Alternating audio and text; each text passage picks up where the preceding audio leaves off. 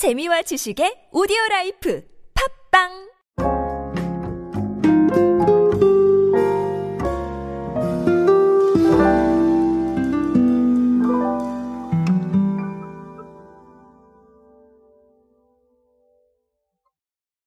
가치 소비와 함께 봐야 되는 비건에 대한 이야기들은 상당히 여러 가지 어, 이슈들을 만들어내고 있습니다.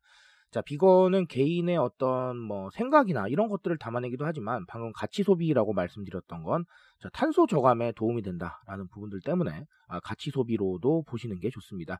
사실 그것뿐만 아니라도 뭐 개인적인 가치관에 따라서 네, 움직여도 가치 소비이기 때문에 뭐 비건은 단순한 취향이 아니라 가치 소비의 일환이다 이렇게 보시면 되겠습니다. 자, 그러다 보니까 제가 뭐 소개드릴 사례도 많아지고 관심을 가지는 업계도 점점 많아지고 있습니다. 오늘은 그런 이야기 한번 보면서 비건이 상징하고 있는 여러 가지 이야기들 한번 알아보도록 하겠습니다. 안녕하세요 여러분 노준영입니다. 디지털 마케팅에 도움되는 모든 트렌드 이야기들 제가 전해드리고 있습니다. 강연 및 마케팅 컨설팅 문의는 언제든 하단에 있는 이메일로 부탁드립니다.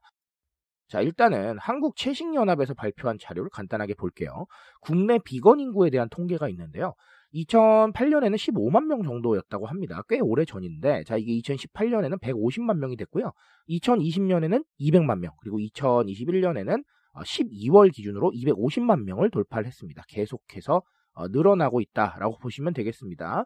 자, 이런 상황이다 보니까 어, 굉장히 이 업계를 오가면서 많은 사례들이 나오고 있어요. 기존에도 뭐 여러 가지가 있었지만 오늘은 조금 대표적으로 새로운 사례들 두 가지만 말씀을 드리면 아, CJ 제일제당은 지금 비비고 플랜테이블 자 요런 것들이 있는데 이게 뭐냐면 아, 비비고 플랜테이블 왕교자라고 해서 100% 식물성 식품이에요. 그래서 아, 출시 두 달여 만에 국내에서 한 28만 봉 이상이 판매가 됐고요. 지평 주조와 같은 경우도 최근 한국 비건 인증원으로부터 지평 생쌀 막걸리 그리고 지평 생옛 막걸리 그리고 지평 1925 지평 이랑이랑 요런 것들에 대해서 어, 비건 인증을 획득을 했습니다.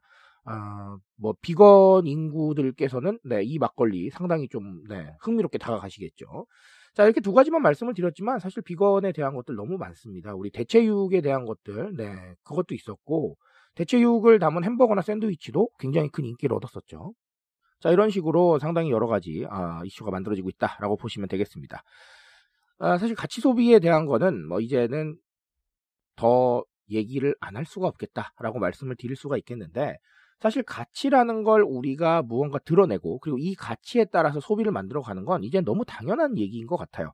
단순히 내가 이 가치를 통해서 무언가 굉장히 큰 걸 얻고 싶다라는 이런 생각보다는 가치를 생각하고 이 가치와 일치하는 제품이나 서비스를 소비하는 게 정서적인 만족감이 굉장히 크단 말이에요.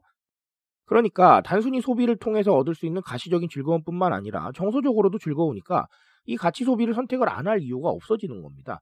그래서 이 가치를 상당히 다양하게 추구하고 있고 비건은 아주 대표적인 케이스 중 하나가 되겠죠. 자, 이런 것뿐만 아니라 사실은 우리가 흔히 만날 수 있는 ESG 경영에서 환경에 대한 것들 다 마찬가지입니다.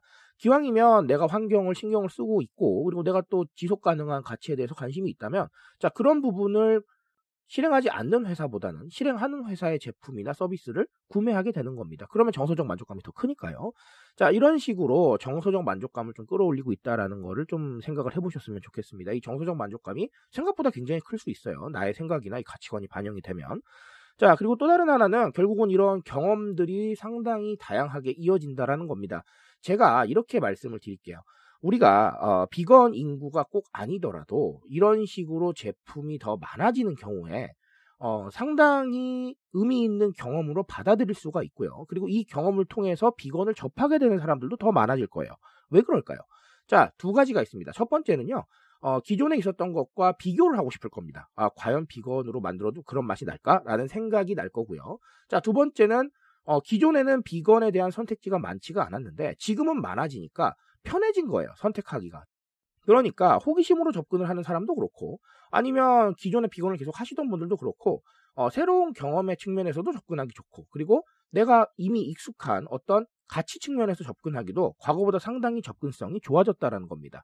자, 이런 식으로 우리가 굉장히 접근성이 좋아지는 상품들이 많아지고 있어요. 비건뿐만 아니라 사실 미디어에 대한 접근성도 그렇고 정보에 대한 접근성도 그렇죠. 그러니까 과거보다는 선택하기가 굉장히 쉬워졌고 과감하게 선택을 하기도 쉬워졌다라는 겁니다. 그러니까 이런 상황에서 우리는 무엇을 해야 될까요? 최대한 많이 노출할 수 있는 방법들, 어, 뉴미디어를 통해서 그리고 최대한 많이 이야기할 수 있는 방법들을 찾아서 접근성이 쉬워졌으니 판단도 쉬워져는 그쵸? 판단이 쉬워졌다라는 건 접근성이 좋아져서 내가 판단까지 이르는 과정에 다양한 정보들을 수집하기가 편해졌으니까 자 이런 환경을 우리가 놓치면 안 되겠다라는 말씀 꼭 드리고 싶습니다. 자 오늘 두 가지 역시나 말씀드렸고요. 어, 이 두 가지들 생각해 보시면서 또 새로운 전략 한번 짜보시기 바라겠습니다. 제가 말씀드릴 수 있는 거 여기까지만 하도록 하겠습니다. 트렌드에 대한 이야기는 제가 책임지고 있습니다. 그 책임감에서 열심히 뛰고 있으니까요. 공감해 주신다면 언제나 뜨거운 지식으로 보답드리겠습니다. 오늘도 인싸 되세요 여러분. 감사합니다.